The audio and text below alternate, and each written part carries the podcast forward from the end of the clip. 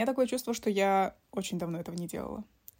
И это, наверное, правда, потому что я где-то две с половиной недели не брала в руки микрофон, ничего не записывала, не рассуждала, не рассказывала.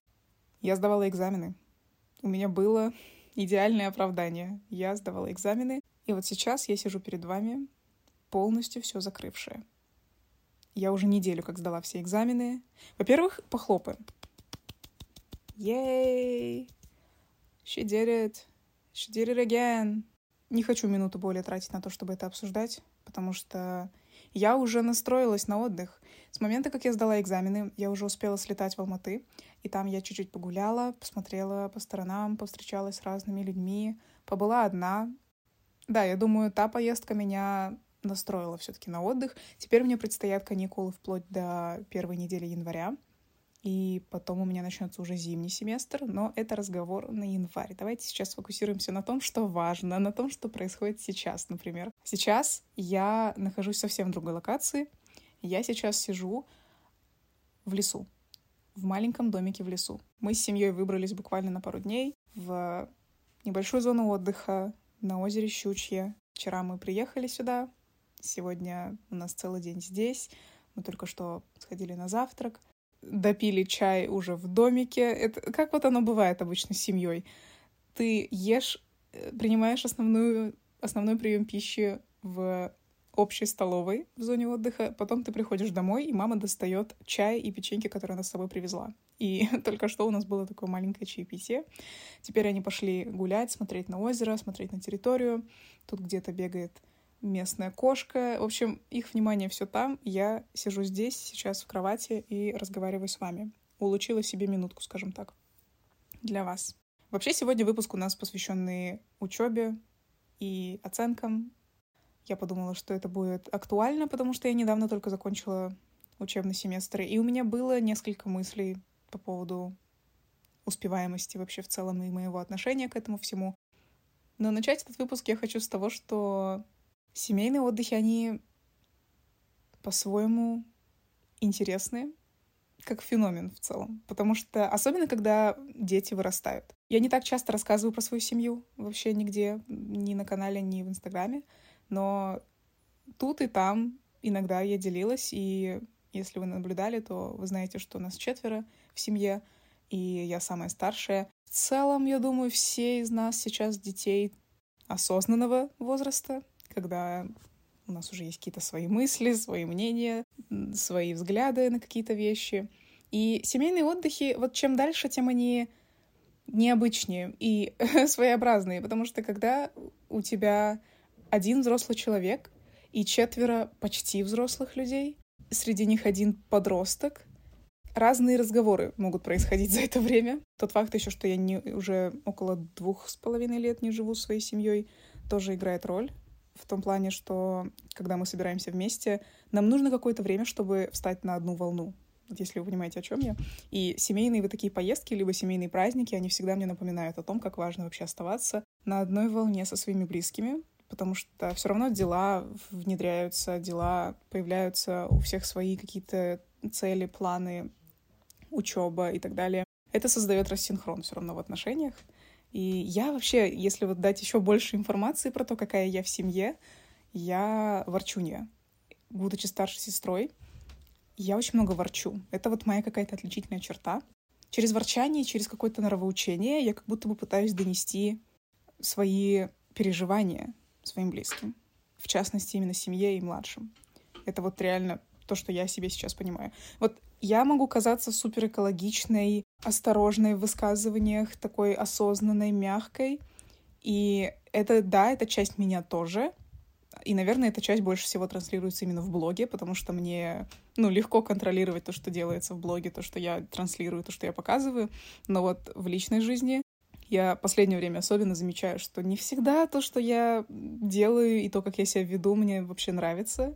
И не всегда это является таким самым экологичным методом общения. Ну, потому что ворчать и нравоучать постоянно, и понукать — это не то, что мне хотелось бы делать, знаете ли, особенно с близкими. Но, тем не менее, я это делаю. Если вы тоже старший ребенок... Вообще, мне интересно, сколько старших именно э, детей в семье меня слушают, потому что я всегда вижу своих издалека. Вот я всегда очень хорошо синхронизируюсь именно со старшими, как мне кажется. Ну или, по крайней мере, я их хорошо чувствую, когда человек старше в семье. Это вот как-то я ловлю, не знаю.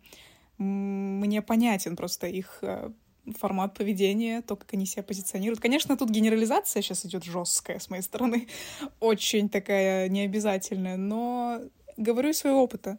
Мне кажется, нам есть что обсудить. Возможно, я когда-нибудь запишу выпуск про старших детей. Возможно.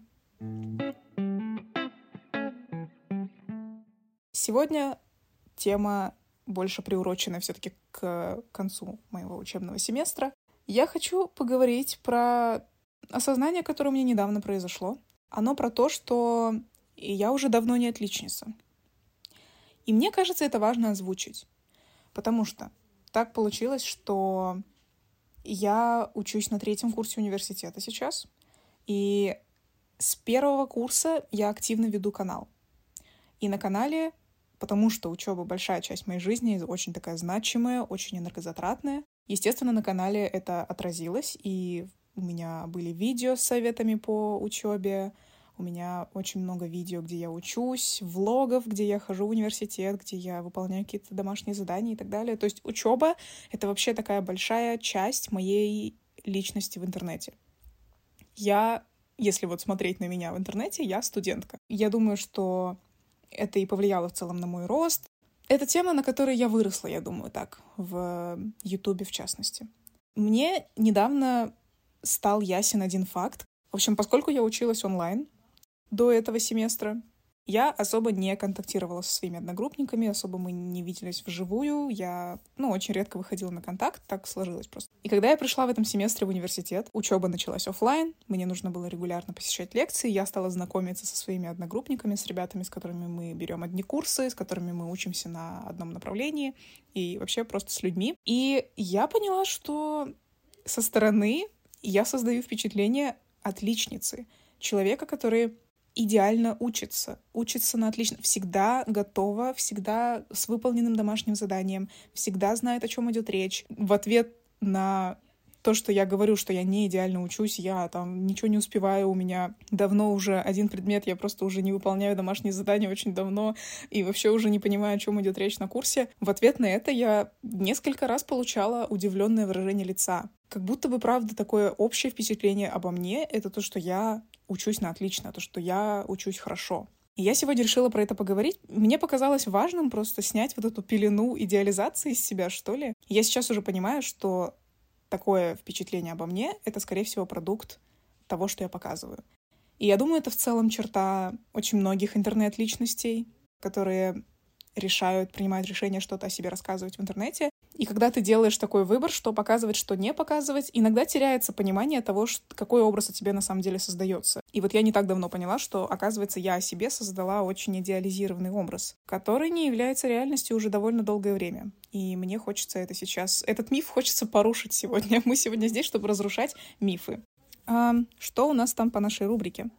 Фаворит недели. В начале каждого выпуска, перед тем, как обсуждать тему, я, как правило, Отвечаю на какой-то вопрос, который у нас повторяется из выпуска в выпуск. И с недавнего времени я называю один фаворит недели, одна вещь, момент, событие, что мне понравилось за последнюю неделю. И я сейчас пытаюсь придумать, что же мне такого за последнюю неделю понравилось. Я назову, наверное, поездку в Алматы. Несмотря на то, что на обратном пути мне три раза перенесли перелет, и мне пришлось потерять целый день. Ну, ладно, я не буду даже жаловаться, потому что все, это не стоит того, чтобы жаловаться. Я все равно добралась до дома в целости и сохранности, но это немножко подпортило мои впечатления от поездки. Несмотря на это, поездка в Алматы дала мне все равно какой-то свежий взгляд. Я за это и люблю свои такие вылазки в соседние города, потому что они, правда, дают тебе посмотреть по-другому на твою жизнь. Я когда прилетела туда, там такая классная погода была. И я улетела из минус 30 градусов в минус 5, что для меня большой контраст. Мало того, что там было теплее, там еще и снег шел. Два дня, пока я там была, там шел снег, и он шел такими хлопьями большими. Вот это вот прям была моя такая маленькая большая радость последней недели увидеть вот этот снег хлопьями просто он он падал он мягко ложился на землю это просто вот подарок так что да я назову свою поездку и вот этот снегопад который я наблюдала как одной из радостей последней недели ну что Синдром отличницы. Поговорим про это. We go way back. Way, way, way back. Мы очень давно с этим термином знакомы. Предлагаю перед обсуждением этой темы все-таки зайти и прочитать, что такое синдром отличника, чтобы у нас было понимание. Я не нашла одного конкретного источника, но у меня есть несколько, и я думаю, если мы их суммируем, то у нас получится что-то общее. Убеждение, что идеал может и должен быть достигнут, нездоровая зависимость от одобрения окружающих, чрезмерная зависимость от оценки окружающих. Слышите, да? Я думаю, у нас сложилась общая картинка. Что я могу сказать? Моя история в этой теме. Я была отличницей с первого класса до конца шестого класса. Отличительная черта вот этих моих лет с первого по шестой класс — это то, что я была круглой отличницей. Ну, четверка для меня была редкостью. Я получала пятерки еженедельно. И вот эти вот дневники бумажные, которые тогда еще были, я сейчас, кстати, не знаю, по-моему, по-моему, их уже нет. По-моему, переходят на электронный формат. Ну, наверное, зависит. Но, в общем, у меня были бумажные дневники, где я записывала предметы на каждый день, рядом записывала домашку, и потом напротив каждого предмета каждый день мне ставили пятерки, как правило. Я сейчас про себя уже знаю, что я в целом ребенок, который рос на одобрении. Так сложилось. Это, мне кажется, такой формат воспитания, возможно, даже какая-то личностная моя особенность, характер — Тут, наверное, нужно обратиться к специалистам, чтобы они описали, почему так происходит точно. Но я просто как факт установлю сейчас, что я была ребенком, который действительно расцветал от одобрения, от одобрения значимых фигур, в частности, то есть родителей. Родителей, либо учителей в том числе. В какой-то момент, мне кажется, я осознала, что получать пятерки превратилось в какую-то азартную игру. Потому что цикл действий примерно был таков — ты выполняешь домашнее задание. Не, не так. Тебе дают в школе домашнее задание. Ты приносишь его домой, ты пытаешься его выполнить на отлично. Uh, у меня еще мама такая дотошная была. Она мне, ну, и есть до сих пор, но в плане, когда она мне помогала с домашним заданием, она заставляла меня переписывать домашнее задание заново, если я делала где-то ошибку, или я, если где-то чертила как-то слишком, или если грязно писала, я заново все переписывала. И у меня была идеально чистая тетрадь с идеально написанным почерком. Это выработало во мне определенную аккуратность, определенную такую дотошность. Ну и получалось так, что вот, ты выполняешь это домашнее задание, ты, возможно, переписываешь его несколько раз, ты приносишь его в школу, его проверяют. В моем случае иногда бывало такое, что мне ставили пятерку и просто отдавали. Иногда было такое, что мне ставили пятерку, а потом показывали на весь класс эту тетрадь и говорили, что вот делать надо вот так. Да, я была тем самым ребенком, которого ставили в пример. Я, кстати, не знаю, насколько мне было приятно в этой роли находиться. Ну, как бы я не могла это контролировать. Ладно, не суть, не суть. Я констатирую факты просто. А потом, что ты делаешь с этой пятеркой? Ты несешь это домой и показываешь родителям. Конечно, получаешь в ответ одобрительную реакцию, и закрепляется определенная цепочка действий. Мне синичка села на окно. Какая она пушистая. Все, она улетела. Перерыв на синичку. Продолжаем дальше. Так вот, получается, что такой цикл действий закреплял, но он просто не мог не закрепить в голове маленького ребенка, который, по сути, живет на одобрении, такую мысль, что, ага, если я делаю вот так, то я получаю одобрение, значит, я, ну, значит, все хорошо. И до тех пор, пока я получаю одобрение, все хорошо. И я поэтому и говорю, что получать пятерки это было своего рода игрой и даже азартной потому что как бы ты стремишься к тому, чтобы получить все больше и больше.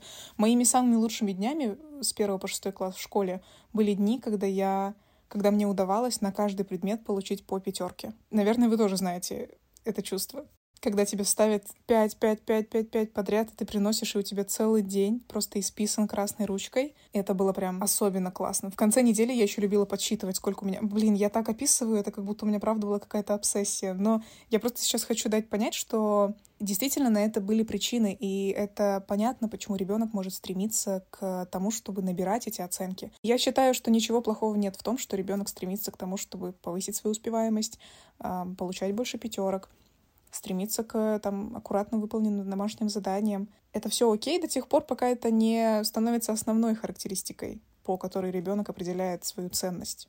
До тех пор, пока месседж общий, который посылается ребенку, таков, что да, если ты получаешь пятерки, то это круто, я одобряю, но это не весь ты. То есть твои пятерки это не весь ты. Если ты вдруг перестанешь получать пятерки, я тебя не отвергну.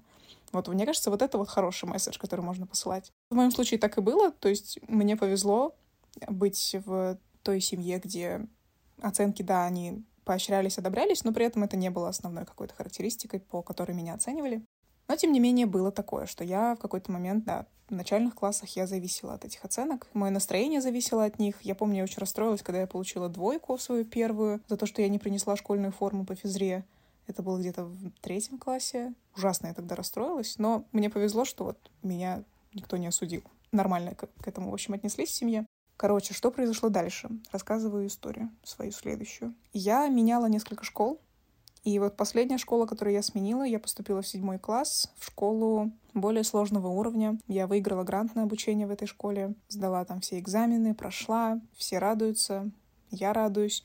Но, естественно, из-за того, что система образования там была сложнее, чем то, что я знала до этого, седьмой класс был очень, как это говорится, humbling experience. Это был очень приземляющий опыт для меня, потому что я поняла, что я не такая уж и крутая, что я вообще далеко не самая первая отличница в этом мире. Так сложилось, что я получила тройку прямо в самом начале семестра, тройку, тройку по математике, потому что у меня всегда были проблемы с математикой. Новая обстановка, новые вообще новые люди, и мне кажется, я как-то застрессовала, не разобралась, плюс какой-то языковой барьер там тоже был, потому что я с первого по шестой класс училась в казахской школе, на казахском языке полностью. Переходя в седьмой класс, я уже училась в русско-английском формате, и там как бы языковой барьер, когда ты переходишь с терминов на казахском языке в термины на русском, на английском языке, особенно в математике, то есть в предмете, который тебе, в принципе, не просто дается. Ну, мне кажется, вполне ожидаемо, что ребенок словил стресс. Маленькая Мау словила большие непонятки. Тогда меня это очень расстроило все. Но я, несмотря на это, продолжала стараться. И все еще, мне кажется, тогда я ориентировалась на вот этот кайф от отличной оценки. Все еще это было моей основной целью — получать эту оценку. Несмотря на то, что я говорю, что в моей семье оценки не были единственной, моей как бы характеристикой не единственным мерилом, по которому меня оценивали. И я, я в целом чувствовала себя, что меня принимают и так далее — но, видимо, все-таки, я сейчас тоже понимаю, все-таки оценки и мое оценивание самой себя по оценкам, которые я получаю, вот оно довольно сильно сформировалось и закрепилось за мной. То есть я для себя все-таки очень сильно и крепко, кажется, усвоила, что оценки это важно для меня, и я хочу получать идеальные оценки, и никак иначе. Чем плох синдром отличницы, он идет в ногу с перфекционизмом. По сути, мне кажется, эти понятия синонимичны. А там, где перфекционизм, там и черно-белое мышление. Ей. Черно-белое мышление. Что это такое? Это когда ты воспринимаешь все, что ты делаешь вокруг, все свои результаты, либо идеально, либо никак. Вот либо все просто прекрасно по каждому предмету, пятерки каждый день, безукоризненно, либо тогда уже вообще никак. Если ты получаешь четверку, не дай Боже тройку тогда как будто бы ты воспринимаешь, что все абсолютно сразу стало плохо. То есть нет среднего варианта, когда ты мыслишь в рамках перфекционизма, в рамках синдрома отличника, синдрома отличницы. Для тебя не существует серой середины. Ты не можешь быть просто обычным, нормальным. Тебе нужно быть либо идеальным, супер талантливым, супер аутстендинг, супер одаренным, либо вообще никаким. И это, к сожалению, то мышление, вот, в которое я тогда упиралась. Это то, как я мыслила. И, естественно, поэтому меня очень угнетали мои тройки. Они меня просто доводили до нежелания учить предмет ну прям вообще вызывали у меня все больше и больше отторжения от каких-то предметов. Ну вот в частности математика, а потом это была физика. Я вообще, я не могу с цифрами, с формулами вообще никогда не складывалось у меня. Я не верю в то, что есть э, природные гуманитарии, есть природные технари. Мне кажется, это все дело практики, дело желания. Такая вот у меня была ситуация в общем целом где-то в классе десятом, вот мы можем с этой точки отсчитывать изменения в моем мышлении. Класс десятый — это тогда, когда я поняла, что ну, я все-таки не могу быть идеальной. Все-таки система образования настолько сложная, что быть здесь идеальной, быть здесь отличницей, ну, это очень редкий кейс, во-первых. Я даже не знаю, был ли у нас кто-то отличником. Наверное, были, но это, скорее всего, были единицы. Я просто в какой-то момент, правда, поняла, что это вне моих сил. И продолжала стараться просто ради того, чтобы, ну, закончить, чтобы пройти все таки это образование и уже пойти дальше. Если мы сейчас перемотаем пленку, на сегодняшний день уже на третий курс, то есть прошло уже достаточно времени, прошло несколько лет. Сейчас, я думаю, мы имеем уже абсолютно другую картину. Не прям абсолютно другую, потому что где-то есть во мне еще задатки вот этой вот отличницы, которая хочет, чтобы все было идеально. Я даже недавно в сторис выставила свои какие-то рефлексии в Инстаграме про, про прошедший семестр и написала такую фразу, что жалею, что не удалось выложиться на сто процентов. И меня в директе кто-то подловил на этой фразе и сказал, ну, ты же сама не стремишься к стопроцентному результату. Ты же говорила, что главное прогресс. А я говорила, правда, в своем видео одном про учебу, что я сейчас стремлюсь больше к прогрессу, чем к идеальному результату. Главное, что я продвигаюсь вперед, а идеальный результат для меня не так важен. Но тем не менее, как видите, я сама, я все еще сама заложница вот этих мыслей, вот этого мышления либо идеально, либо никак. Стремлюсь быть идеальной, стремлюсь выкладываться идеально. Я не претендую на то, что я теперь такая вся полностью, опять же, экологичная, осознанная, разносторонняя и там всегда все понимаю. Я думаю, что вот это мышление отличника, оно все еще со мной будет какое-то время. Возможно, даже всю жизнь. И я не вижу, честно говоря, в этом ничего плохого. В целом, если продолжать историю про мой путь с оценками, мой путь в образовании, мне кажется, переломным моментом стал университет, когда помимо учебы в моей жизни появился еще YouTube-канал, в который я очень много вкладывала и вкладываю по сей день. И это такая часть моей жизни, которая, я бы сказала, равносильна образованию, потому что, ну, это то, сколько сил я туда вкладываю, для меня это равнозначно. Это две такие очень солидные сферы моей жизни. Потом у меня появилась личная жизнь также, отношения романтические, и это тоже занимает энергию, ресурсы и так далее. Первый семестр прошел отлично, второй семестр уже был сложнее, на втором курсе до меня дошло, что я не могу просто, правда, здесь быть супер, супер классной, такой отличницей, все понимающей, все знающей. И поняла, что с моим образом жизни мне невозможно просто учиться на отлично в этом университете, потому что, опять же, система образования не такая простая. И да, я, в общем, сейчас мы имеем то, что имеем. Я сейчас просто студентка, просто студентка среднего уровня. Мой GPA, мой средний балл, мне кажется, его называют, наверное, даже низким. То есть это вообще все очень относительно кто что для себя считает низким баллом. Если мы берем максимум 4, я не знаю, кстати, знакомы вы с этой системой или нет, по вот этой системе GPA, где GPA — это твой средний балл по всем твоим предметам. В моем университете, в котором я учусь, 4 — это максимум, 4-0. Для кого-то 3,5 — это много, например. Для кого-то GPA 2,0, что, по сути, является половиной от идеального, то есть такой средний уровень. Э, ну, например, в моем университете это очень рискованное положение, потому что еще чуть ниже, и уже можно ставить под вопрос, насколько ты вообще способен учиться здесь. Это все очень относительно, но я про себя скажу, что я вот где-то на серединке колеблюсь, между двумя, тремя. Ну вот, для меня это тот уровень, который я могу поддерживать, он проверенный несколькими семестрами, но, опять же, я говорю, для кого-то это может быть очень низко, и вообще как бы почему ты, как так можно. Но вот, имеем, что имеем, я сейчас здесь. Недавно была интересная ситуация, и я в телеграм-канале своем написала про то, что сегодня вот там в какой-то день я в конце семестра решила не идти на учебу, потому что плохо себя чувствовала, поболела где-то неделю, и я не ходила в университет в это время. И кто-то написал в комментариях, а вам в универе за это ничего не будет? Такой вопрос прозвучал.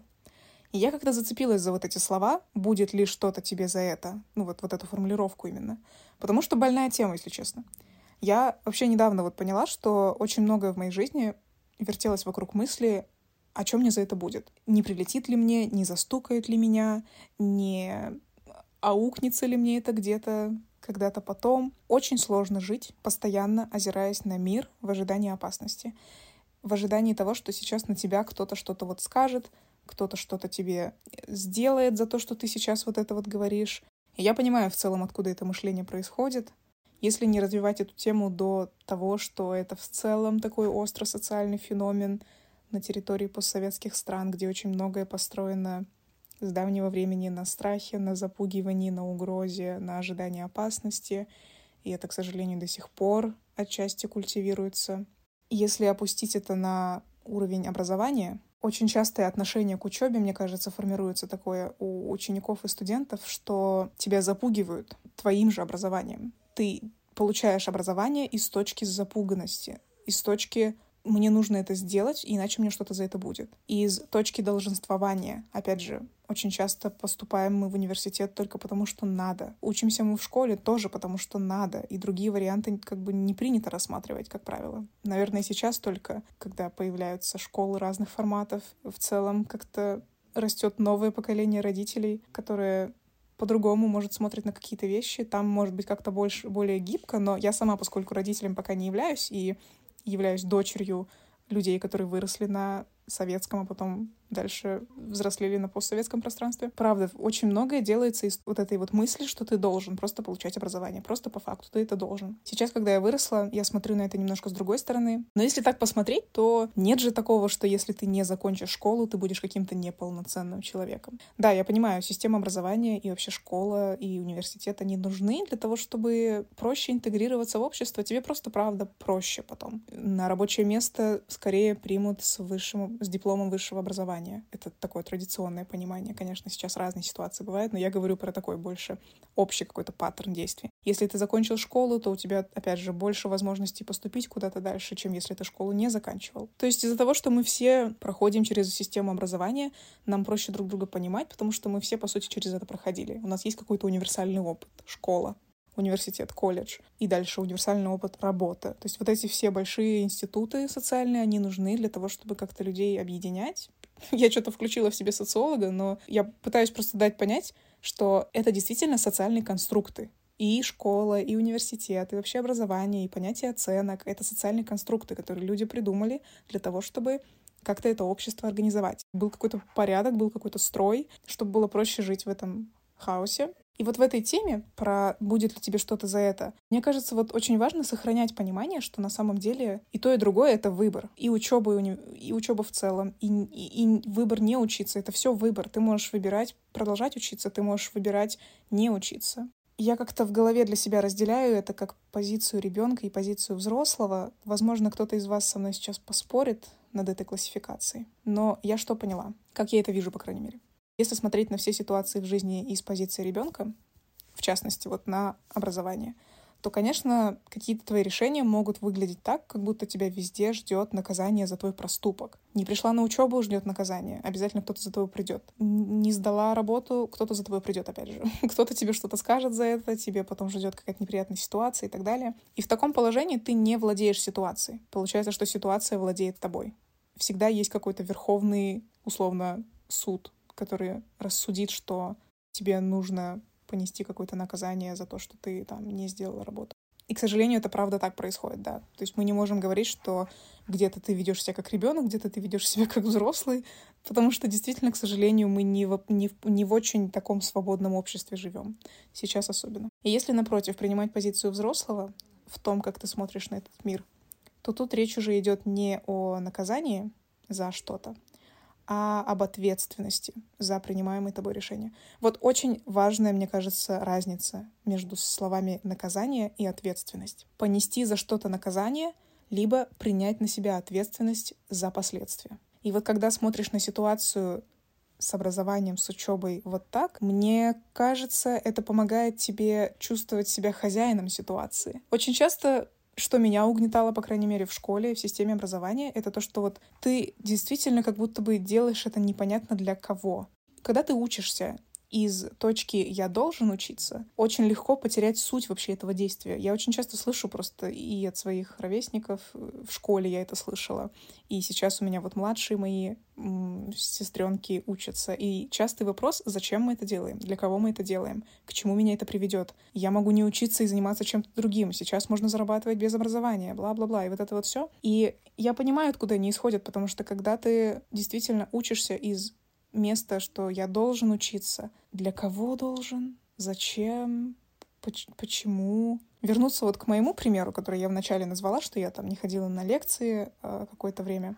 Да, на большинстве курсов, которые я сейчас, которые я брала, по крайней мере, в университете, да и в целом, которые я беру ежес... ну, вот каждый семестр, посещаемость лекций влияет на итоговый балл. Учебный процесс в том заведении, в котором я учусь, в целом построен на принципе ответственности студента. Ответственности за себя и за свой распорядок дня. То есть ожидается, Я за это, кстати, очень благодарна. Мне очень нравится, что на этом делается большой фокус у нас. Что никто за тобой не бегает и не напоминает тебе о чем-то. Вернее, ожидается так, что ты сам, как студент, берешь на себя ответственность за свой распорядок дня, за свою нагрузку.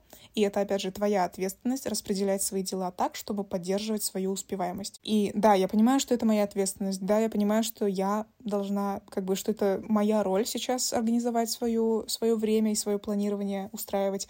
Но я не всегда могу быть успешной в этом планировании. Иногда я вот просто ставлю в приоритет другое. Семейные ситуации происходят, личная жизнь тоже требует моего внимания, ведение YouTube-канала, блога, что я называю работой. Иногда я просто решаю побыть дома, потому что чувствую недомогание. Ну вот просто физически чувствую себя не очень хорошо. И я решаю тогда, я делаю этот выбор, остаться дома, не идти на лекции. И здесь я воспринимаю ситуацию не как прогул, за который меня потом ждет отчитывание, а как решение, за которое потом будут последствия. Опять же, в случае вот с предметами, которые я брала, Последствием могло стать отставание по материалу, низкий балл за успеваемость, за посещение, вернее. И так оно и произошло в итоге. Я сейчас смотрю на свои финальные оценки, и я вижу, что я довольно много процентов в своей оценке потеряла за то, что я просто не приходила где-то на лекции, а посещаемость, она считается. В какой-то момент мне просто было важным осознать, что мир не рухнет от этого. Ну вот, как принято говорить катастрофически плохого ничего не произойдет, если я просто не выполню какое-то задание, если я просто не приду на лекцию какое-то время, если я просто пропущу какой-то материал.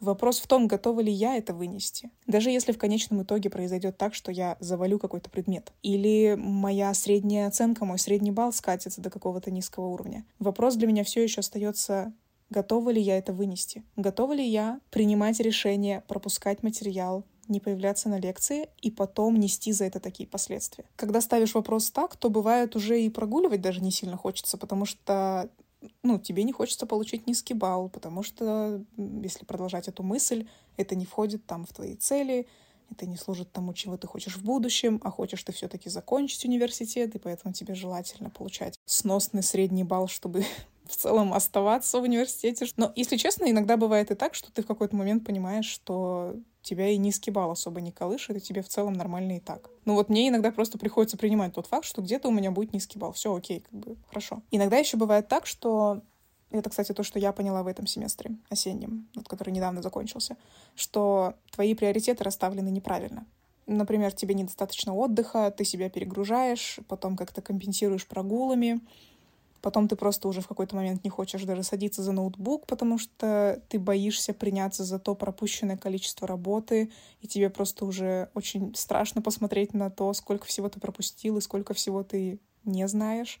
Возможно, если вы сейчас слушаете и понимаете, что вы в этой ситуации оказались, я вас уверяю, больше людей, чем вы думаете, оказались в такой же ситуации и находятся в этой же ситуации. Просто как-то об этом, возможно, не принято говорить, что ли.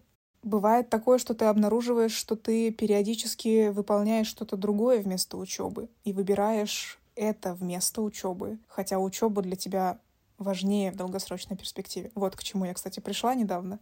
Я очень часто выбирала тратить свое время на чтение комментариев под видео. Я вот очень много эмоций испытываю к каким-то феноменам в интернете, поспешным репостам новостей. Вот это все я листаю, листаю, и я вот поняла в этом семестре, что я правда трачу на вот это очень много времени, и из-за этого страдает моя успеваемость. Мое внимание в расфокусе. Я не сконцентрирована на учебе, хотя сейчас учеба это то, что важно для меня. Учеба это то, что для меня важно в долгосрочной перспективе, потому что у меня в планах продолжить мое образование. И я верю в целом в институт образования. Для меня это точка стабильности в этом хаотичном мире сейчас. И вот до меня где-то в ноябре, наверное, дошло, правда, что я периодически выбираю делать что-то другое и обращать внимание на это, и тратить время и силы на это, и потом у меня просто не остается сил на учебу.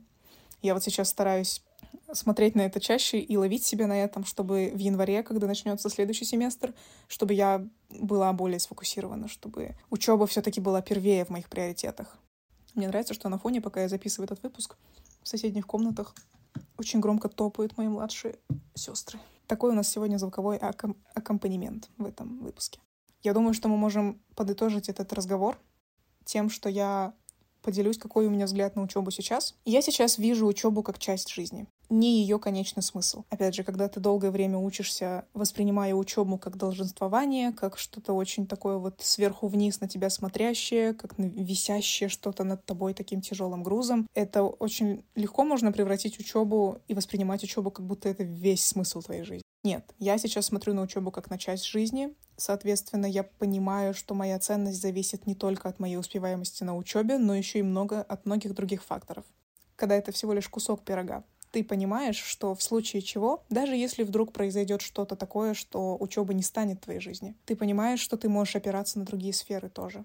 И тогда падает вот эта нагрузка и падает как-то вознесение учебы на, на пьедестал. Но я лично перестала просто так сильно париться по поводу учебы, когда я поняла, что это всего лишь часть, а не все. Раньше мне все было четко и ясно, что вот школа, потом универ, потом ты живешь жизнь. Сейчас я понимаю, особенно проходя через свой опыт, который у меня происходит, а я начала зарабатывать, получается, в начале учебы своей. То есть, когда я училась в университете, когда я поступила на первый курс, я уже зарабатывала что-то, и у меня была моя работа в виде моего блога. И я думаю, что сейчас таких примеров много. Кто-то открывает бизнес в раннем возрасте, кто-то тоже в интернете как-то продвигается, кто-то еще что-то делает, кто-то выбирает вообще не идти в универ, заниматься чем-то другим. И я думаю, мы сейчас все понимаем, что границы более размытые. Это не такая вот сегрегированная структура, что только вот в таком порядке двигаешься и только. Не обязательно это так. Можно нормально себя поддерживать и без высшего образования. В принципе, таких примеров тоже очень много. И мне кажется, это понимание, оно тоже как-то тебя облегчает восприятие учебы. Красной нитью сегодня у нас идет тема про то, что учеба — это правда выбор. Когда ты смотришь на учебу как на выбор, то ты можешь задавать себе вопрос, почему я это выбираю? К чему меня этот выбор потом приведет? Какой, какие возможности мне этот выбор даст в последующем? Когда у тебя есть ответы на этот вопрос, то как будто бы проще сохранять мотивацию, что ли, на то, чтобы продолжать учиться, даже когда тебе сложно, даже когда тебе тяжело, ты не успеваешь, ты пропускаешь, ты где-то пропадаешь, не понимаешь материал — вспоминать, зачем ты этот выбор делаешь. Оно, ну, да, такую хорошую дает тебе фору на то, чтобы продолжать. Для кого-то это привилегия, и про это тоже я хочу поговорить, что учеба — это вообще привилегия. Уровень образования, который я лично получаю, доступен далеко не каждому. Вообще далеко не каждая девушка получает высшее образование в этом мире вообще, по разным причинам. Мне очень повезло что я оказалась в таком обществе, где меня не ограничивают, где высшее образование, образование в целом поощрялось, и мне помогали у меня были условия на то, чтобы я училась и посвящала свое время учебе. Мне помогали в семье, меня поддерживали. Вот тоже относиться с благодарностью, наверное, к тому, где ты оказался, где ты находишься, какие у тебя были факторы сопутствующие. Для меня это тоже важно сейчас. Когда ты с благодарностью смотришь на то, что ты имеешь, ну, ты действительно осознаешь ценность того, что ты имеешь на самом деле. И тогда как бы... Ну, я, например, стала просто меньше ворчать на учебу и относиться к этому как к какой-то обузе, когда я действительно осознала, что я... Ну, я вообще в очень хорошем месте нахожусь. Подводя итог этого разговора, я думаю, мы можем теперь сойтись, что жизнь — это гораздо больше, чем получать straight Ace, получать только оценки, только пятерки. Мне кажется, я вас заговорила сегодня. Я где-то час сижу в этой кровати, окутанная разными пледами, разными одеялками. И я сейчас чувствую себя так, как будто я сказала очень много, я уже даже не понимаю, что я сказала.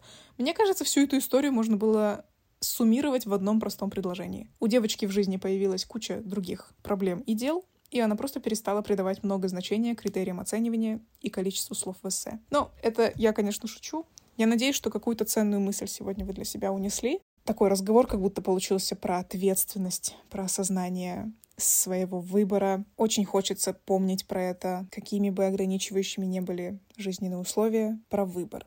Я думаю, что нынешний этап, который я проживаю в плане учебы, то есть мы перешли от моей азартной игры в, в получение пятерок и идеальных оценок в такое состояние, где я стараюсь поддерживать все сферы жизни, которые у меня сейчас есть, и при этом я вижу учебу просто еще как, как еще одну сферу, которая мне просто нужна в моих будущих планах. Поэтому она тоже требует моего внимания. То есть мой разговор сегодня был не про то, что нужно теперь забить на учебу, потому что у меня есть работа, код, отношения и блог и так далее. Скорее про то помнить, зачем тебе вообще нужно то, что ты делаешь. Зачем мне вообще нужна учеба. И вот я сейчас четко вижу и понимаю это для себя, поэтому я ее продолжаю поддерживать на том уровне, на котором у меня получается. Мне кажется, я справляюсь.